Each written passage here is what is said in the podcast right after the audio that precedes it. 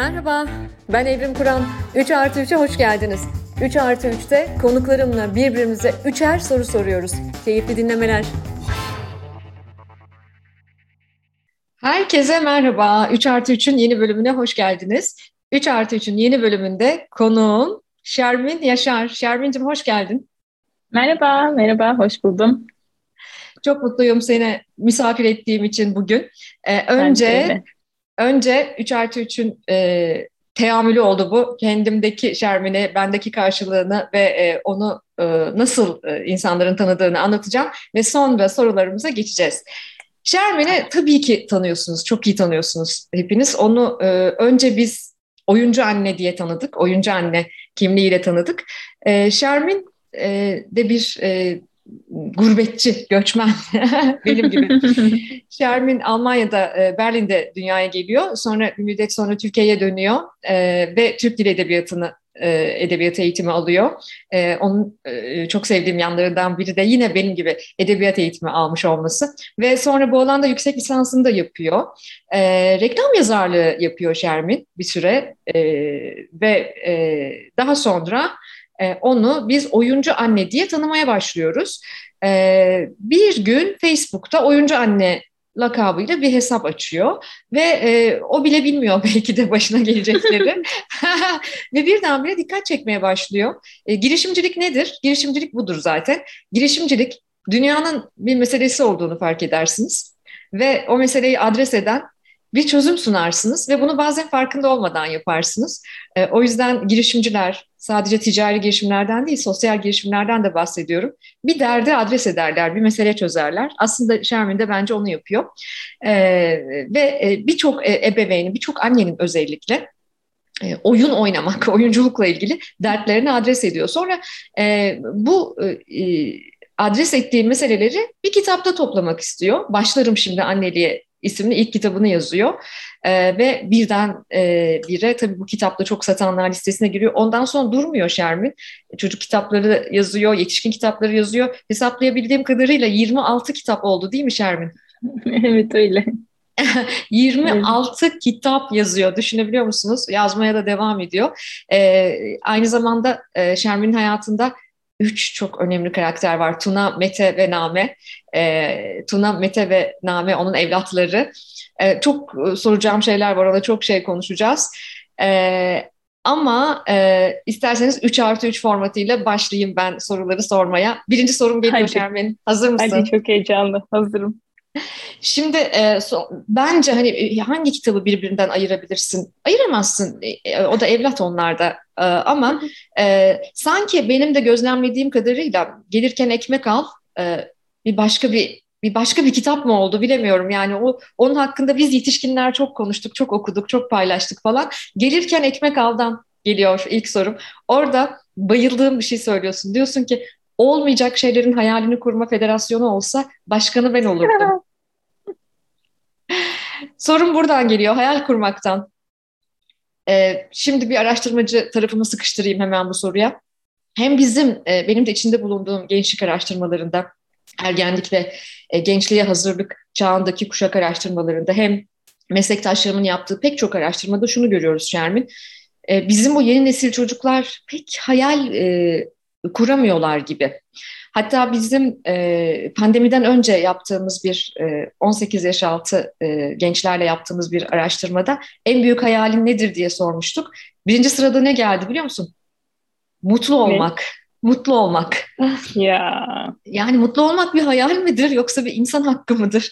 Varoluşumuzun e, gerekçesi midir? Bunları tartışabiliriz tabii ki. İşin çok felsefi bir boyutu var ama sorum sana buradan geliyor. Sen nasıl oluyor da hayal e, e olmayacak şeylerin hayalini kurma federasyonu başkanı ilan ediyorsun? Kendini nasıl bu kadar hayalperestsin ve çocukların nasıl e, çocukların hayal kurmasını nasıl destekleyeceğiz biz bu çılgın çağda?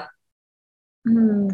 Aslında hani e, hatırlamamakla birlikte çok net o kitabın içerisindeki o benim değil kahramanın sözüdür tahmin ediyorum. Yani evet kahramanın sözü. Evet ona biçilmiş bir sözdür. Kendim için böyle bir şey söyleyemem. E, ama hayal kurmayı çok seviyorum ve e, çocukluğumdan beri hala en günün en sevdiğim kısmı gece yatağa yatıp da uykuya dalarken yanana kadar ki geçen o zamanda kurduğum hayaller ve onu e, canlandırdığın ve öyle gerçekmiş gibi artık her neyse hayalin o yaşadığın an bunu çocukken de çok severdim ve hala çok seviyorum. Benim için günün en güzel kısmı uykuya dalmadan önce o yatağa girdim ve başımı koyduğum hayal kurmaya başladığım an. Bunu e, kendi kendime kaldığımda çok sık yapıyorum. Mesela böyle seçili hayallerim var aslında. Hadi şimdi şunu hayal edeyim, bunu gerçekleştiğini hayal edeyim, şöyle bir şey olduğunu hayal edeyim. Ee, araba kullanırken bunu çok seviyorum. Hatta bir takım hayallerim müzikleri var. Şu şarkıyı açtım. bu hayalimin müziği bu. Arkaya film müziği koyuyorum. O kadar gerçek e, yaşıyorum ki bunu. Ee, bir şeyin hayalini kurduktan sonra bende oraya yürümek çok daha kolay oluyor. Yani sadece bir, karşıda bir hedef var ve oraya doğru yürüyorsun.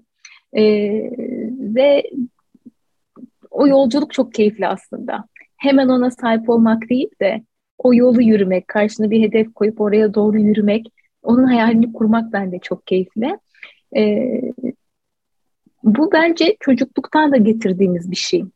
Bilemiyorum yani ben araştırmacı değilim ama hayal gücünün bütün çocuklarda, istisnasız tüm çocuklarda doğuştan getirdikleri bir şey olduğunu düşünüyorum. E, bununla birlikte işte hani yaratıcılık da böyledir ya. Onların hani doğuştan sahip oldukları bir meziyetleri. Hayal kurmak da bence böyle.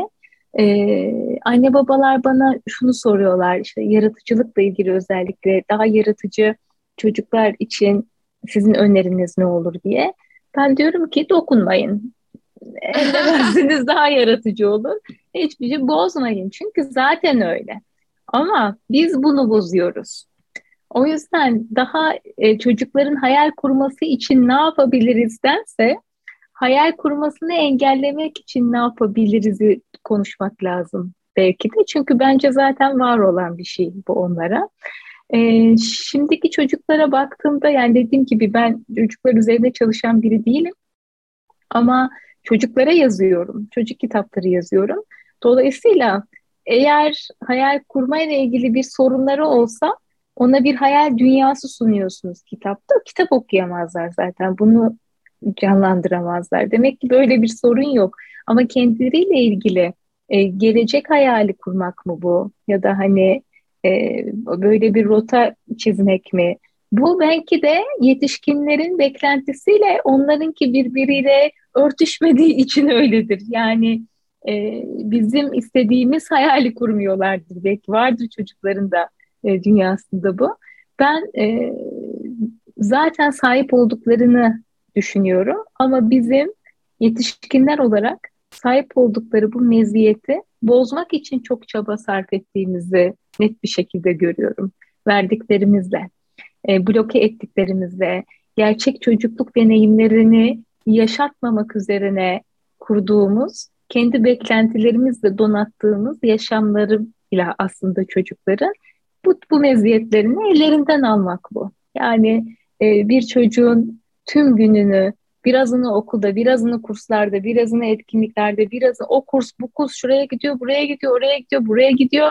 Çocuk kendi çocukluğunu yaşayabiliyor mu acaba? Yani o kadar yoruluyorlar ki hayal kurmaya vakitleri mi kalmıyor acaba? Ya da hani biz çok mu müdahale ediyoruz? Şöyle olacaksın, böyle olacaksın, işte ileride şu olacak sana, işte bu mesleği seçeceksin. Ondan sonra işte hani keşke şu olsan, senden çok güzel bu bu meslekten biri olur işte gibi yani iyi niyetle söylediğimiz şeylerin hepsi aslında biraz onlara e, müdahale etmek, hayal dünyalarını bile müdahale etmek diye görüyorum.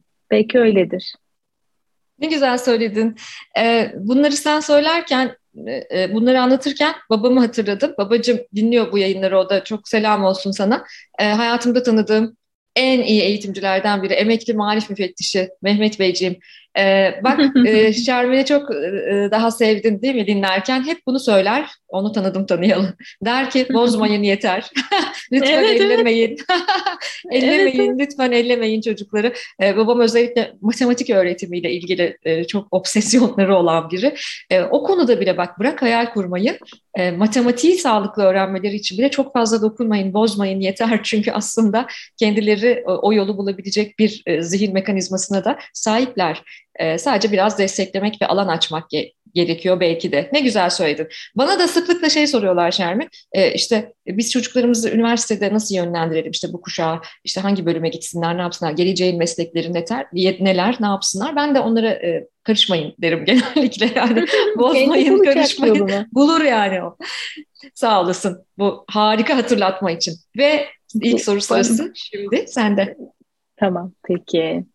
Şimdi benim hep dikkatimi çeken bir şey vardır. E, röportajlarda, söyleşilerde, e, kitapların e, yani o başındaki o özgeçmişlerde oralar yazılırken genel bir klişe bir kullanım vardır. İşte şu tarihte doğdu. Mesela ben 1982 doğumluyum e, ve e, şöyle yazılır. 1982 yılında şurada doğdu.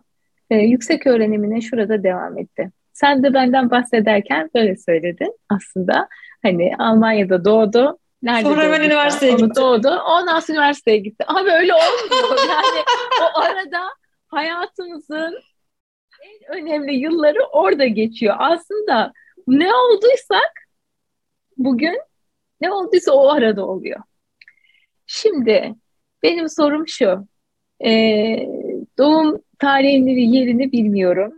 Ama o baştan doğduğun günden yüksek öğrenimine geçen o iki cümle arasındaki o nokta noktaları evrim nasıl doldurur? Ay şahane soru ve beni de e, duvara e, çarptın vallahi çok e, e, ne kadar önem verdiğim bir şeyi e, insanları tanıtırken de ne kadar atladığımı düşündüm. Benim de aynen öyle tam da söylediğin gibi e, hiç önemli değil o yüksek öğrenimime geçerken ki o yani 20 yaşlardan sonraki kısmı o kadar da önemli değil bence. Gerçekten beni de şekillendiren taraf e, doğduğum ve o, o ilk e, hayatımın ilk evresini yaşadığım yer. 1976'da Ankara'da doğdum ve tipik bir Ankara çocuğuyum. 24 yaşıma kadar da Ankara'da yaşadım. Sonra da nereye gidersem gideyim işte şehirler değiştirdim, ülkeler değiştirdim. Kalbimde hep Ankara. Her gittiğim yerde Ankara'yı kurdum. Şu anda da bu yayını Toronto'dan gerçekleştiriyorum ben ve burada bile 8500 kilometre uzakta bile ben kafamdaki hayalimdeki e, çocukluğumdaki Ankara'yı burada da yaşatmaya çalışıyorum. Çok tipik su katılmamış bir Ankaralıyım. Ankaralı olmak ne demek? Mesela senin insanların... için senin için şu anda bir nefes alayım ben Ankara'dan bağlanıyorum. Evet evet bu arada Şermin de Ankara'da Ankara'dan bağlanıyor. Başta onu söylemeyi e, atladım. Bir de çok acayip e, beni düzenli dinleyen e, dostlar biliyorsunuz ne kadar çok Ankaralı geliyor bu yayına değil mi? Vallahi seçmiyorum. Denk geliyor. yani e, Ankaralı bu insanı alalım demiyorum ama e, işte Ankaralılık nedir? Ankaralılık budur. Kalpten kalbe böyle köprüler oluşuyor. E, benim için dolayısıyla o 1976 sonrası e, Ankara. Oradaki boşlukları dolduracak olsam beni bugün e, ben yapan bu hayatta işte e, hayata imzamı atmamı sağlayan deneyimleri orada yaşadım. En önem verdiğim e, yerlerde mahallede geçen çocukluğum, Ankara'da Varlık Mahallesi'nde, Yeni Mahalle'de Varlık Mahallesi'nde geçen çocukluğum, sokaklarda geçen çocukluğum, e, muhteşem e, deneyimlerim. E, anneanneme anne diyordum ben, beni büyüten, e, şimdi e, sınırları olmayan alemde olan, bence o da duyuyordur bizi, e, beni büyüten, beni bugünkü evrim yapan e, kişi, onunla yaşadığım yıllar, e, hayatımda tanıdığım en iyi kadın girişimci olan ve ilkokul diplomasını e, okuma yazma seferberliğinde almış olan ve ilkokul diplomasında da öğretmen olan annemin imzası olan anneannem. E, onunla geçen e, yıllar, o kalabalık yıllar, e, mahalledeki e, delinin, Ali'nin, Veli'nin, herkesin gelip yemek yediği küçücük bir ev e, e, bohçacısından, efendim kalaycısından, benim kuşaktaşlarım ne demek istediğimi anlayacaklar. E, mahallenin delisine kadar herkesin ama herkesin karnını doyurduğu bir ev, e, hiç kalkmayan bir sofra, E, sobanın üzerinde sürekli e, bir çaydanlık. E, dolayısıyla böyle kalabalıklar içerisinde ve böyle çok büyük bir zenginlik içerisinde ortalamanın altında bir gelirde ama çok büyük bir zenginlik içerisinde inanılmaz gözlemler yapma ve hayaller kurma şansım olan bir çocukluk. Belki de bu yüzden yazabiliyorum Şermin. Hı hı. O yüzden çok şey borçluyum oraya. Ha, sonra ben de İngiliz Edebiyatı eğitimi aldım. Ondan sonra üzerinde bir sürü bir sürü böyle e, yapılandırılmış şahane eğitimler, okullar falan. Ama yazabiliyorsam, ifade edebiliyorsam bence o muhteşem zenginlikler içerisinde aldım. Geçenlerde bir arkadaşım bana şey dedi. E, sen dedi ne iş ilk ne iş yaptın dedi. Sonradan tanıştığım bir arkadaşım. E, sonra aklıma geldi. Ben ilk defa Ankara'da Yeni Mahalle'de e, yaklaşık 6-7 yaşlarımdayken e, zaten böyle kısa saçlı falan bir kız çocuğuydu. E, amatör futbol takımlarının gelip antrenman yaptıkları bir toprak saha vardı bizim apartmanın önünde. Ben orada su satıyordum. Yani ilk paramı öyle kazandım. Su satarak. Ve e, evdekiler de ya kız çocuğu su satmasın yani futbolcuların içinde ne iş var dedikleri için Allah affetsin caminin e, çeşmesinden su dolduruyordum. ve Allah'ın suyunu gidiyordum ve orada satıyordum yani. Dolayısıyla harika bir çocukluk. Galiba bugün beni ben yapan çocuklukta bu. Yanıt verebildim mi bilmiyorum. Evet, aslında e, çocukluğunu yaşama fırsatını e, elinde tutmuşsun. Yani bir önceki konuştuğumuz konuyla da doğru orantılı. E, bu kadar müdahale görmemiş olmak zengin bir çocukluk ve değil mi? Evet, e, evet. Gerçek çocukluk. Gerçek çocukluk bu. O yüzden gittiğim her yere onu taşıyorum. Ben de çok hayalperest biriyim. Ve e, hayal kurarken de genellikle oralara gidiyorum. Oralardan besleniyorum. Ne güzel. Çok güzel. Çok e, gittim gene 45 yıl, 40 yıl öncelere gittim.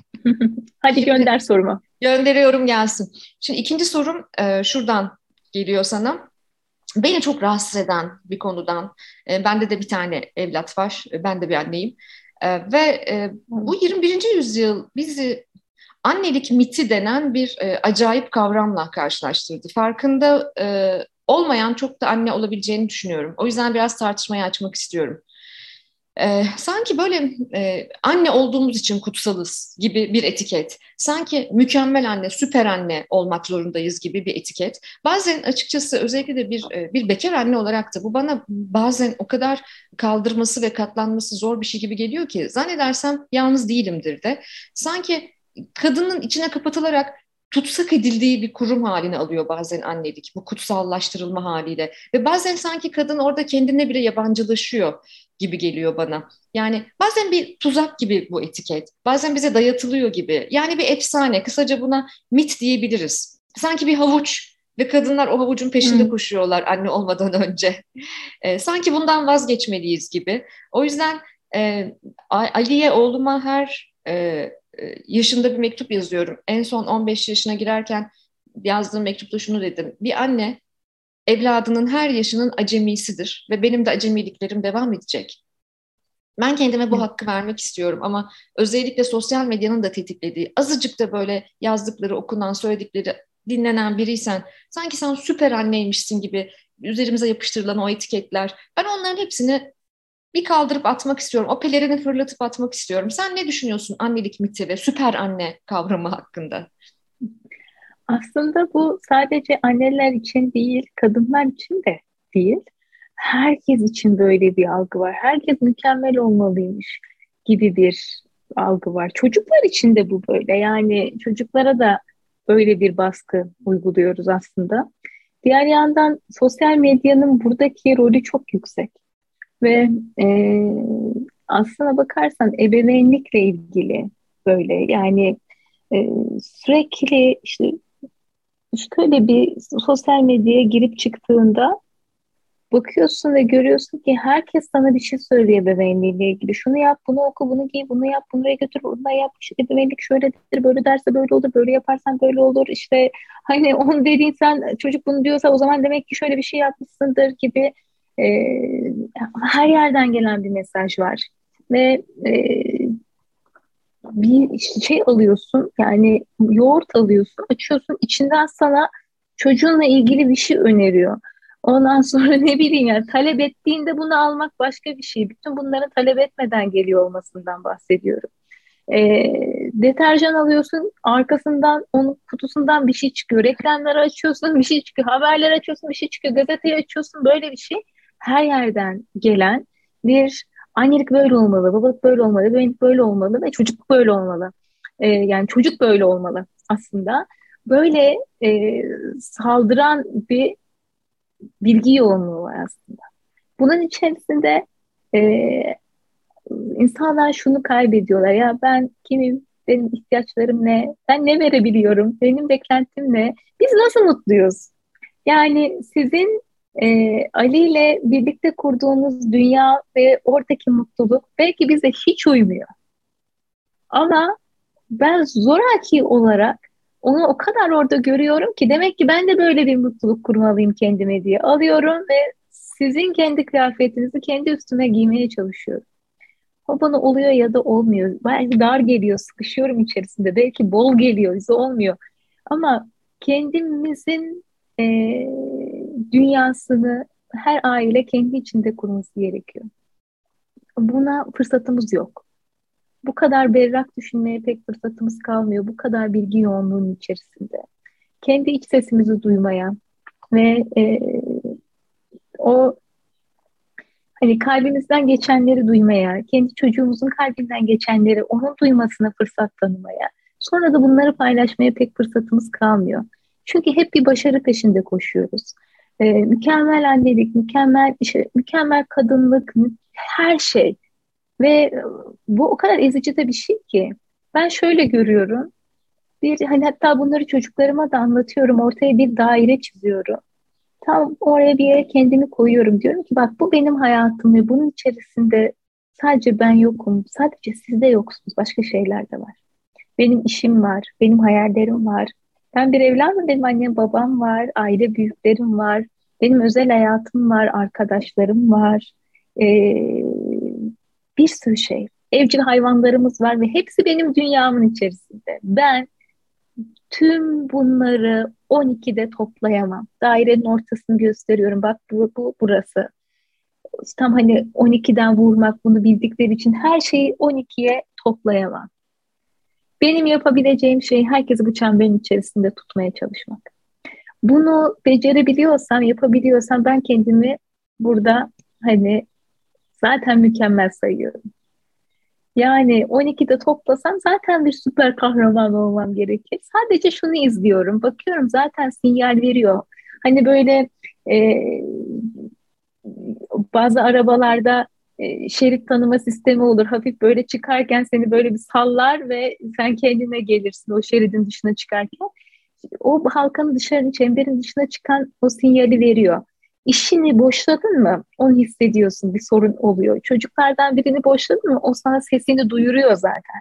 İşte anneni aramadın mı? Telefonda söylüyor o sen birini arar mıydın diyor. Demek ki aramamışsın. yani herkes bir şekilde bunu hissettiriyor. Yapabileceğimiz şey o çemberin içerisinde tutmak herkesi. Kendimi de öncelikle aslında. Ben çünkü çıkarsam hiçbir anlamı kalmıyor. Dolayısıyla çocuklara bunu söylüyorum. Ben bunu yapabiliyorum ve bu hani elimden gelen bu diye değil. Olması gereken de bu aslında. Ama hep o başarının peşinden koşuyoruz ya işte başarılı insan nedir? Bana göre şu. Başarı ve başarısızlık bu kadar konuşulacak bir şey değil. Ben şöyle karşılıyorum. Herhangi bir başarı ve başarısızlık duygusundan ari olarak bunlara hiç takılmayarak yaşamı coşkuyla karşılayabilmek ve bu coşkuyu tüm dünyayla karşılıksız olarak paylaşabilmek bence hepimiz için en büyük başarı. Bunun peşinde koşmaya çalışıyorum. Çocuklara da bunu öğretmeye çalışıyorum. Ee, diğeri çünkü gerçek bir şey değil. Ah Şermin yüreğime sular serptin. Ne güzel söyledin. Ve bunu bütün dünyayla karşılıksız biçimde paylaşabilmek. Galiba evet başarı galiba bu.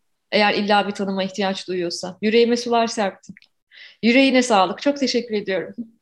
Eminim e, böyle derin bir ah dedi dinleyen herkes.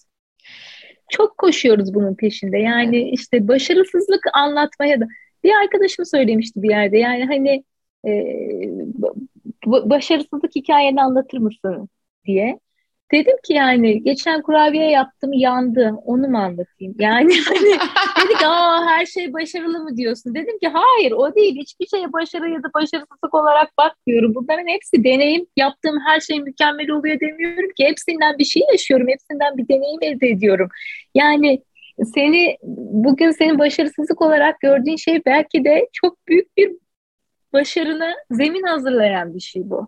Dolayısıyla hani her ne getiriyorsa hayat bunu coşkuyla karşılayıp kucak açabilmek ve bunu paylaşabilmek bana çok daha e, anlamlı geliyor.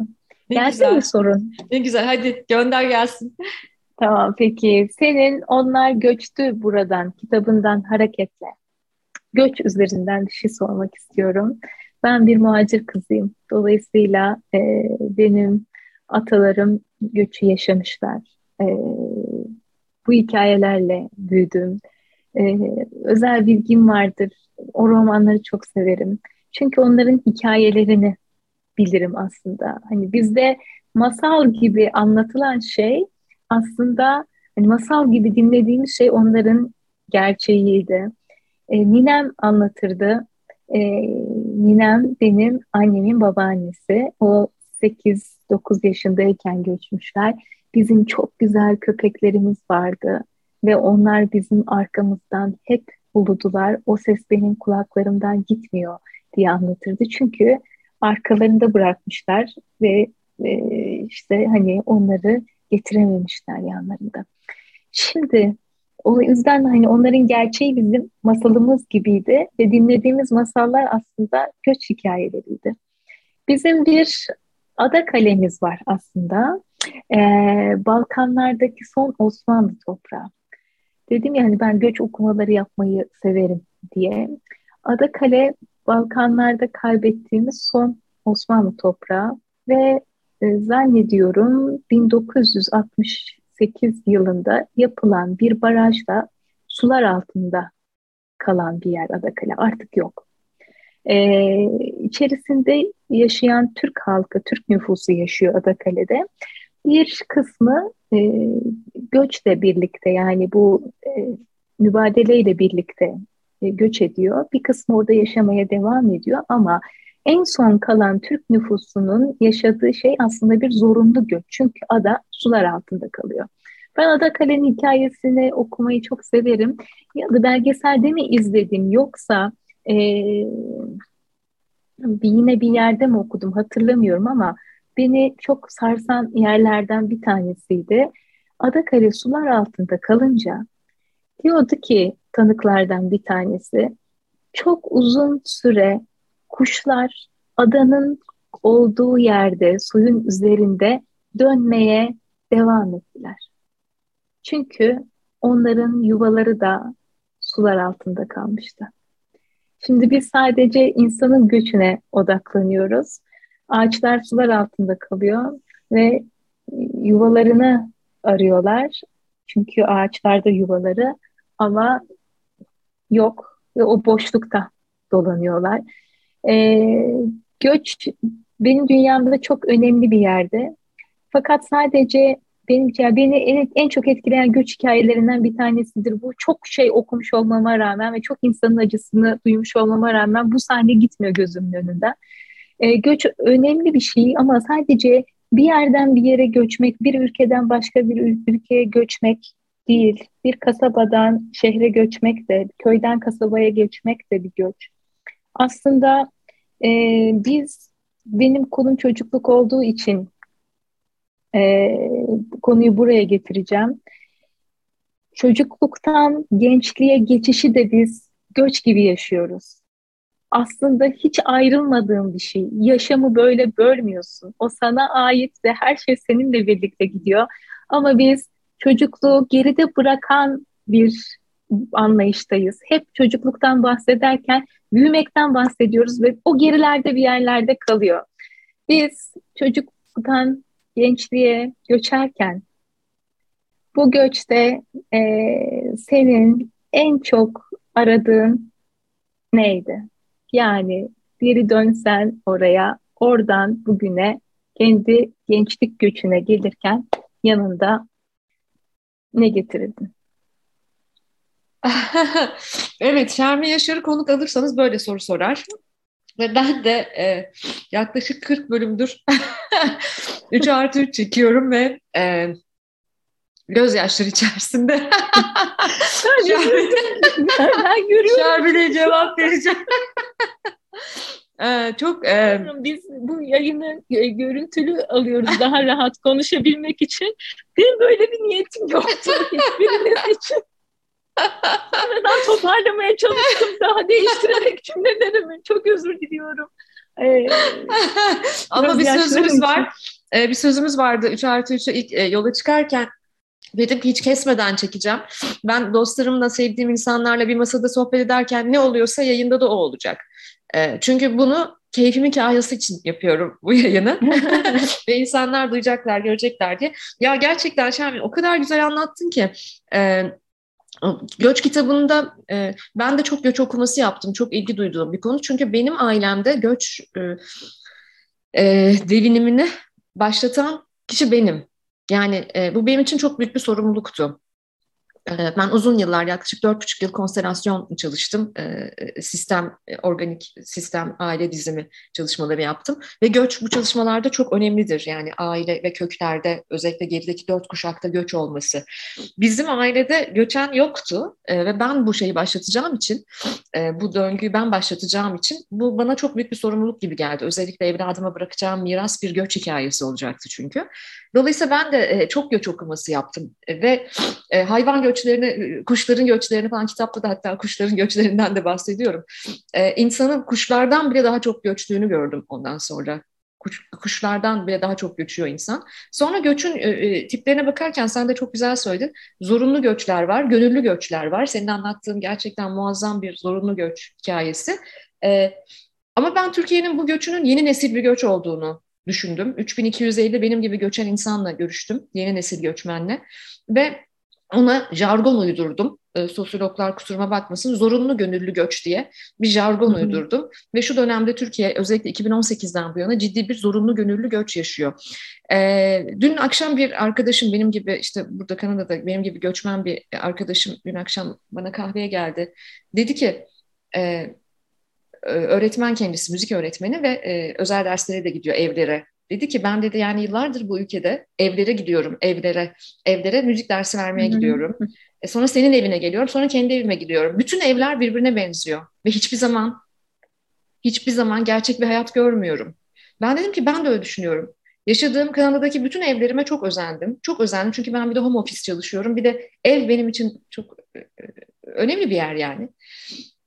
Ve hiçbir zaman gönlüme sinen bir evim olmadı yani. Ne kadar güzel bir koltuk alırsam alayım, duvara ne kadar güzel bir şey asarsam asayım. Hiçbir zaman içime silmedi bunlar. O dedi ki aynı duygu bende de var ve gittiğim evlerde de var. Dedi ki çünkü bütün benliğimizle reddediyoruz. Bu toprakların bir parçası değiliz ve bunu bütün benliğimizle reddediyoruz ve bir gün döneceğimizi düşünüyoruz. İşte o yüzden bize göçmen diyorlar. Bir gün döneceğimizi düşündüğümüz için. Ve göçü çalışırken şunu gördüm gerçekten. Biraz böyle duygulandım. Sebebi ben e, 6. yılımdayım göçte ve e, eşya topluyorum bugünlerde. E, Oğlum dönmüyor, oğlum kalıyor Kanada'da ama ben Türkiye'ye kesin dönüş sürecindeyim. E, eşya topladıkça da işte son e, e, yıllarımı daha da çok düşünmeye başladım. E, ve göçte gerçekten dediğin şey çok doğru Şermin. E, biz aslında bir dönemden, hayatımızın bir döneminden bir dönemine de göçüyoruz. E, ve e, eşya toplarken şunu görüyorsun neyi atacağım, neyi götüreceğim. Bu ülkeye gelirken de bazı şeyleri attım, verdim, bazı şeyleri getirdim. Ee, hep hep yanımda getirdiğim şeyler birilerinin bana yazdığı mektuplar, notlar, Ali'nin bana çizdiği resimler, işte 15 yıldır yazdığı kartlar, notlar. Ama bazı mektupları da atıyorum Şermin. Her geldiğimde, her göçtüğümde, e, şehir değiştirirken, ülke değiştirirken de bazılarını da atıyorum. Hepsini taşıyamam yanımda diye. O attıklarım var ya, attığım mektuplar ve notlar. Onlar hı hı sakladıklarımdan daha çok şey anlatıyor bana diye düşünüyorum. İki gün önce garajı toparladım. Bir kutu buldum. O kutu koskoca dev bir kutuda 46 yıllık hayatımda kalan bir kutu. Sadece o kutu. Yani e, gençlikten, ilk gençlikten, ergenlikten ilk gençliğe, ilk gençlikten yetişkinliğe göçerken sonra Ankara'dan İstanbul'a göçerken, sonra İstanbul'dan Toronto'ya göçerken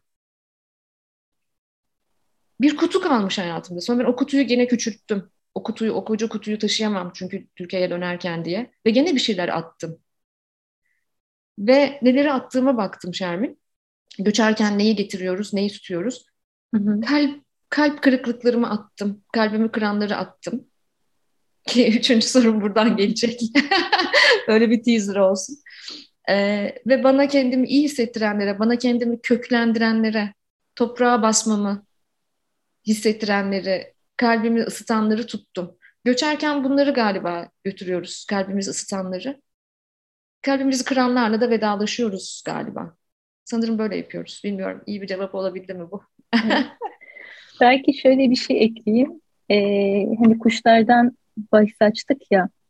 E, kuşların biz e, kuşlara yaşayabilecekleri, konabilecekleri, vakit geçirebilecekleri yerler yapıyoruz, elle yapıyoruz. Hele hatta böyle son zamanlarda çocuklara bir aktivite olarak çok yapılıyor. Kuş evleri yapıyoruz. Ama kuş evleri çok eski bir gelenek. Yani Osmanlı'da var olan evlerin bir köşesine e, kuş sarayları, kuş köşkleri yapıyorlar. Kuş evleri yapıyorlar. Kuşun kendi eliyle yap yani kuşa insan eliyle yapılan barınağa biz kuş evi diyoruz.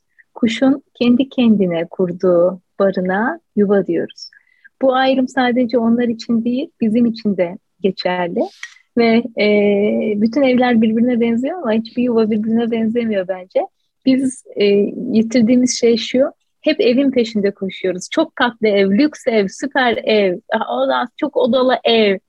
Ondan sonra işte hani ultra işte şeylere bakıyorsun, ilanlara bir dönem öyle şeyler vardı. Ultra süper lüks ev gibi yani hani bu evin tanımı. Önemli olan yuva. O yüzden göçerken değiştirdiğin şey aslında ev. Yuva sende birlikte gelip gidenler belki. Ne güzel. O kadar güzel söyledin ki. Çok çok doğru. Evet. Evet dün akşam saatlerce bunu konuştuk. Niye bütün evler birbirine benziyor? Evet sebebi bu. Yuva. Ee, ben e, bir senedir Türkiye'de kendime bir yuva kuruyorum. Şimdi onu fark ettim. Ben Türkiye'de e, dönmeye hazırlık sürecimde bir yıldır ev kurmamışım ya. Yuva kurmuşum yani. E, çünkü e, çünkü fiziksel olarak Kanada'da yaşadığım ev çok çok daha konforlu olmasına rağmen kendimi hiç ait hissetmiyorum buraya. E, demek ki burası kuş evi, orası yuva. Türkiye'de, İstanbul'daki evim yuva. Ne güzel evet, söyledin. Belki. Ankara'da baba evim, baba evim yuva. Ne güzel söyledin. Evet. Harika. Ay bayıldım. hadi, hadi gönder sorunu. Gönderiyorum ve evet 3 e, artı 3'ün son sorusu bu bölümde benim son sorum Şermin'e şimdilik. E, göçüp gidenler koleksiyoncusuna gideceğim. Evet. Çok şahane kitaplarından biri Şermin'in. Göçüp Gidenler koleksiyoncusunda oradan bir bir e, bir alıntı ya referans vererek sorumu soracağım. Müjgan ablayla ilgili bir alıntı. Müjgan ablaya çatlak diyorlar. Müjgan çatlak değil. Müjgan'ı fena kırmışlar diye konuşuyor karakter orada. Çok güzel, çok güzel, muhteşem. Ee, bazen bana da çatlak diyorlar. Ee, ama bence ben de çatlak değilim. E, vallahi beni de fena kırdılar. Hepimizi kırıyorlar. Sen ne yapıyorsun kırıldığında? Sorun bu. Ben böyle e, küçükken kolum kırılsın diye pek isterdim. Ağaçlara çıkar çıkar atlardım. İşte şimdi çocuklar ilgi çekmek için bir takım şeyler yapıyorlar ya. Ay aslında hani e, böyle bir şey hiç değişmiyor. Hatta geçen gün e, oğlum kolun üstüne düştü. Onu bandajla sardık. Normalde hep okula en geç o gider. O gün sabah fırlayarak gitti. Arkasından kardeşi diyor ki kolu sarılıyor onu gösterecek diyor. Onun için gidiyor diyor. Şimdi bu iş böyle bir şeydi. Ee, ve şimdi kol kırıldığında ya da vücudunda herhangi bir yer kırıldığında onu hemen sargıya alıyorlar. Ondan sonra üstüne imza atılıyor. İşte bir canın yandığında üflüyorsun, öpüyorsun. Ondan sonra işte ilgi orada ve sen bir süre onun e, saltanatını sürüyorsun aslında yani hani öyle kolun askıda beklemek falan e, böyle bir bir anda şeye dönüşüyor yani hani e, merhametin daha fazla arttığı, ilginin daha fazla arttığı bir e, durum oluşuyor. E, kalp kırıldığında hiç böyle yapmıyoruz oysa ki. Biraz kalbin kırıklı, kırı, kırığını, yani kalbi alçıya alamıyorsun ya. Yani onu da başka türlü sarıp sarmalamak gerekiyor. Bunu en iyi yapabilecek şey de kelimeler. Ee, ben kendi kırıklarımı görüyorum, farkına varıyorum. Kendiyle güzel konuşan biriyim. Ee, kendiyle iyi sohbeti olan biriyim. Ee, kendimle bir ilişkim var yani bu benim için önemli bir şey. Dolayısıyla e, kendime kızdığım oluyor, kendime e, arka çıktığım oluyor, kendimi yüreklendirdiğim oluyor, kendimi eleştirdiğim oluyor, e, kendimi savunduğum oluyor, kendime merhamet gösterdiğim oluyor. Dolayısıyla e, böyle bir şey yaşadığımda e, hakikaten e, o ağla işte kolum kırılmış gibi ağlamasına da izin veriyorum. Ondan sonra geçecek diyen yine ben oluyorum. Kolumu saran, kalbimi saran yine ben oluyorum. Bence buradaki e, ana çıkış noktası e, kendimizle olan ilişkimiz ve hep eleştirmek değil, hep e, ama çok yüceltmek de değil. O da gerçek bir şey değil. Ondan sonra benim oğlum geçen gün bana şöyle bir şey söyledi. Dedi ki ben senin oğlunum diye bana hep güzel şeyler söyleme. Bana biraz da kötü şeyler söyle neyse onu söyle. Dedim ki ya bu neyse onu söylüyorum zaten. Ama işte kendimize böyle kendimiziz diye hani hep böyle e, yağcı bir tavıra da gerek yok. İyi kötüyü görmek ve e, bunu söyleyebilmek, doğruyu yanlışı görmek, bunu söyleyebilmek, neden böyle olduğunu da üstüne gidebilmek ve başkalarına gösterdiğimiz merhameti aslında e, kendimize de gösterebilmek önemli diye düşünüyorum. E, burada biraz zayıfız biz. Böyle bir e, böyle bir şeyimiz yok. Yani bununla donanarak gelmiyoruz. E, bunu arttırmamız lazım. Hem kendimize bunu öğretmemiz lazım hem de çocuklarımıza bunu öğretmemiz lazım. Kendini sevmeyi, kendini e, başka biri gibi dışarıdan görebilmeyi, ona e, sevmek başka bir şey ama şefkat gösterebilmeyi, merhamet gösterebilmeyi, arka çıkabilmeyi, yol açabilmeyi de galiba göstermemiz gerekiyor diye düşünüyorum. Ben kendi de yapmaya çalışıyorum. Kendi bildiklerim ve içimden gelenler seviyesinde. Harika. Kendimize şefkat, öz şefkat, kendimize şefkat göstermek. Vallahi ben bu işin öğrencisiyim hala. Dünyanın en şefkatli kadınlarından biri olabilirim ve fakat en az kendime. Öğreneceğiz. Öğreneceğiz. Ve Şermin'cim son soru sırası sende. Evet, 3 artı 3'ün son sorusu. Hadi kuşaktan gelsin. Haydi bakalım. Ben e, şunu öğrenmek istiyorum senden. E, kuşaksızlık mümkün mü? Asıl sorun bu. Açayım parantez içinde bunu biraz. Ben geçen gün bir arkadaşım şöyle bir şey söyledi. Sen de yaşlılarla çok iyi anlaşıyorsun. Büyüklerle çok iyi anlaşıyorsun. Ee, gerçekten hani hem yaşlı diyebileceğimiz e, kuşakla hem de bizden büyük olan bir ara kuşakla sayeden iyi anlaşıyorum. Arkadaşlarımın yaş ortalaması benden genellikle e, biraz daha e, yüksek, büyük. E, ama çocuklara yazıyorum. yani hani e, birlikte olduğun grup başka, beslendiğin yer başka ve inanılmaz besleniyorum. Kendi yaşıtlarımla da aram iyidir ama çocuklara yazıyorum ve hani çocuklarla iletişim kuruyorum ve çocuklar bana diyorlar ki hep e, o kadar bizden birisin ki senin büyük olduğunu düşünemiyoruz. Şimdi hayır ben büyüğüm. Bir gün çocuklardan e, bir tane söyle demişti bana. Misafir geldi. Dedim ki yavrum siz şimdi oynayın. Ben yetişkinlerle birlikte vakit geçirmeliyim. O kadar şaşırdı ki sen yetişkin misin dedi küçüklerdi o zaman. e, e, evet ne zaman oldu dedi. böyle küçüklerdi ve çok tatlı bir andı. Onlar odalarında oynuyorlar. Gözleri ne zaman oldu dedi. Ben yetişkin görünce bir anda oluyor öyle yani başkalarıyla da onlarla vakit geçirmem lazım şimdi. Ondan sonra dolayısıyla hani kendini bir kuşakta görmüyorum. Babaannem hep benim için böyle severken çok yaşlıların o çocuklarını, torunlarını severken söyledikleri sözler hiç unutulmaz. Benim için böyle çok özel şeylerdi. Aslında iltifat ama yani o sevgisini onunla gösteriyor. Harika bir iltifat sunuyor sana ve aslında seni sen yapan şeylerden bir tanesi oluyor ve ne kadar kıymetli olduğunu e, görüyorum. Ben gittiğim zaman bütün arkadaşlarım gelirdi böyle babaannemlere falan. O babaannem derdi ki evleri dolduran yavrum diye severdi. Ah, Ondan sonra bir anda işte ev doluyor.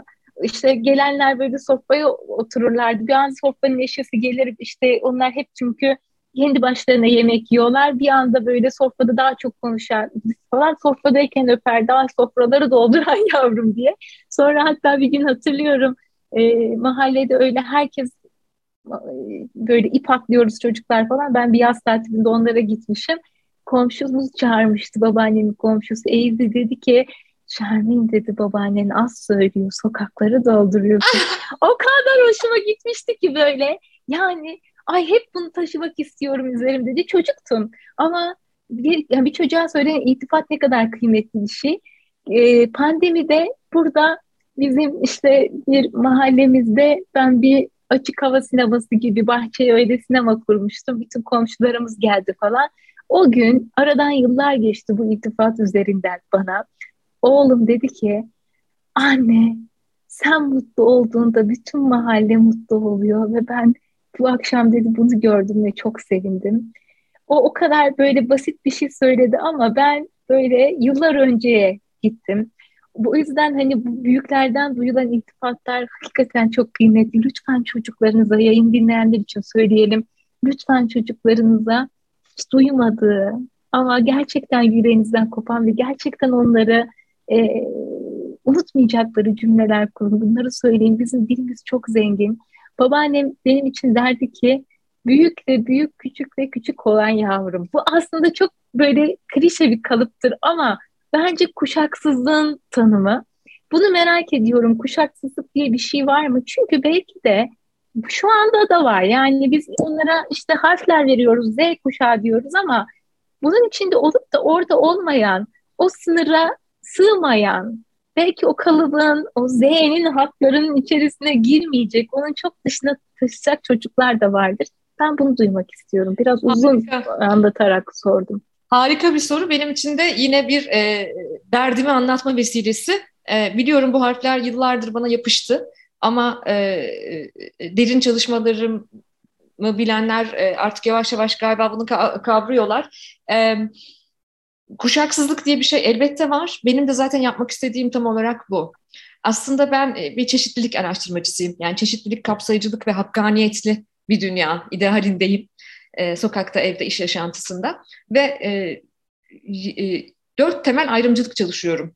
Bu ayrımcılıklardan bir tanesi de yaş ayrımcılığı, ageism, yaş ayrımcılığı üzerine çalışıyorum. Ve diyorum ki hı hı. zamanın bir ruhu var, içine doğduğun bir e, dönem var ve bu dönem senin belli paternlerini, belli motivasyonlarını, belli korkularını şekillendiriyor tabii ki. Ama bugün Türkiye'de ve dünyada işte e, bizim kohort dediğimiz altı zaman dilimi var. Yani aslında bu kuşaklara Ali Veli de, Terlik Babuç de, A, B, C de çok önemli değil. Herkes istediğini söylesin.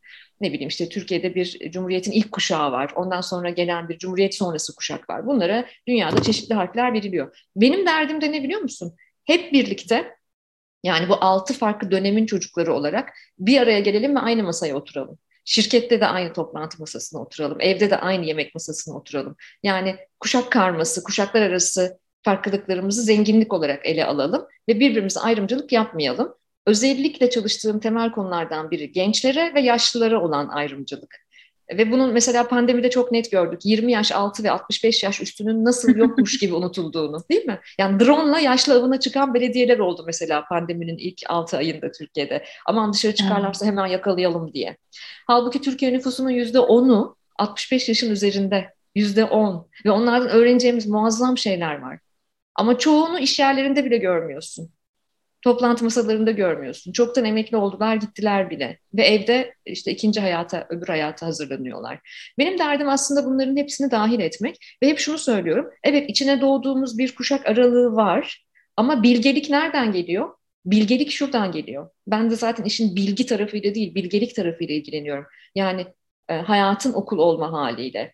Ve bilgelik şuradan geliyor. Her bir kuşakla bir araya geldiğimde öğretecek, öğrenecek, paylaşacak, etkileşim içerisinde olacak bir varoluşum olabilir mi? Kapsayıcılık diye de buna diyoruz zaten.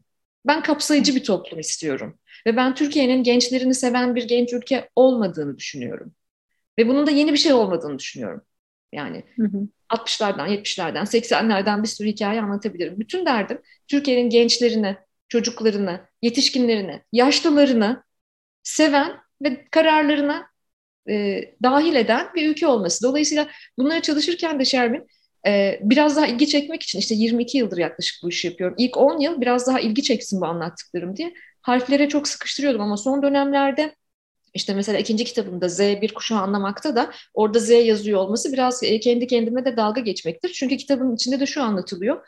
Yo bunların hepsi birbirine benzemiyor ki. İstanbul'da 500 e, metre aralıklı iki tane semtin 15 e, yaşındaki çocuğu bile birbirine benzemiyor. Hı-hı. Zaten onun araştırması o kitapta. Yani zengin çocuğu başka bir şey söylüyor, yoksul çocuğu başka bir şey söylüyor. Ama Hı-hı. ikisi de günün sonunda aynı şeyi söylüyor. Ya bir dinleyin bizi. Bir dinleyin ya bir sözümüz var bir şey söylemeye çalışıyoruz. Bizi sevin, dinleyin. Bir alan açın, bir rahat bırakın. Yani bir yandan da e, bunları anlatmaya çalışıyorum. O yüzden evet e, bazı insanlar o bilgelik e, kapısını tıklayan e, insanlar evet e, pek çok kuşakla bir araya geldiklerinde e, onlardan biri olabilirler. Bu mümkün. Yani senin gibi çok insan olması benim hayalim. Senin gibi çok lider olması mesela. Yani bana benzeyen, benim mahallemden olan, benim okulumdan gelmiş, benim bölümümden mezun, benimle benzer geçmişe sahip insanlarla olayım ve böyle kendime bir fil dişi kule yaratayım demesin insanlar.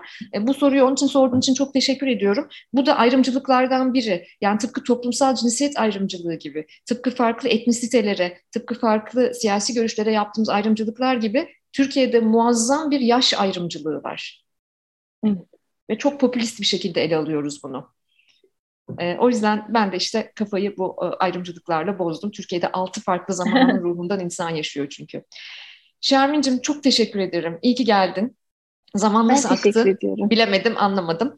Ee, bir şeye bir şeye e, çok inanıyorum. Ee, hayranlık müessesesinden hoşlanmıyorum. Yani birine bir şeye hayran olmak, e, hayranlıkla izlemek, hayranlıkla okumak falan. Bu beni hep korkutur. Çünkü e, uzaktan hayran olduğum insanlarla, özellikle büyük bir edebiyat sever olarak, uzaktan hayran olduğum yazarlarla, çizerlerle, uzaktan hayran olduğum sanatçılarla, sporcularla bir gün tanışma fırsatım olduğunda yaşadığım hayal kırıklığının oranı çok yüksektir bende.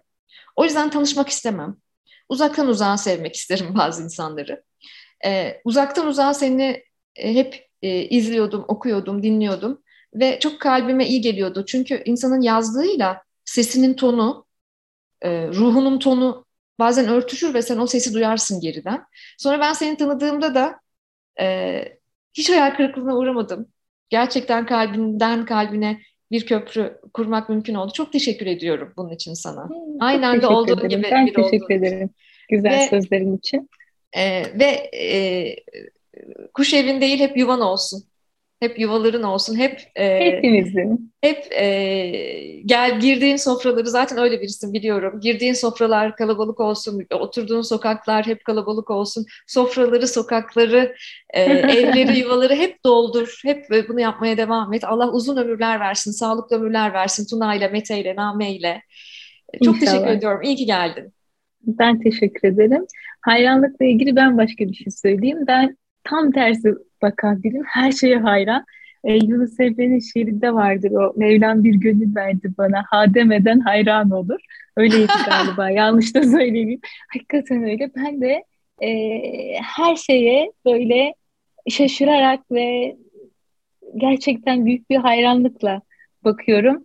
E, bütün yani bu bir çiçeğin açması, baharın gel, baharın gelmesi, yağmurun yağması, konuşabiliyor olmamız, her sabah uyanıyor olmamız, e, işte hani senin oradan benim buradan şimdi böyle göz göze gelip konuşabiliyor olmamız, bunların hepsi ama en çok da e, yaratılanların dışında kendi yaptıklarımızda e, işimize böyle sahip çıkıyor olmak e, ve işimizi doğru yapmak için uğraşıyor olmak e, gerçekten bunlar da hayran olunması şeyler.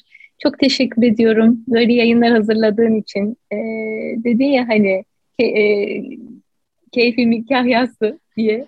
Ama böyle keyifler o kadar müthiş şeyler ki yani keyfinin bu olması, başkalarına e, derdini anlatmak için e, kapılar aralıyor olmak, pencereler açıyor olmak, bir şeyler işaret ediyor, gösteriyor olmak. E, ben teşekkür ediyorum yayın içinde, davet ettiğin için de, güzel sözlerin içinde. E, çok tatlı ve keyifli bir yayındı. Herkese de dinledikleri için teşekkür ederim. Yuva hepimiz için daim olsun inşallah.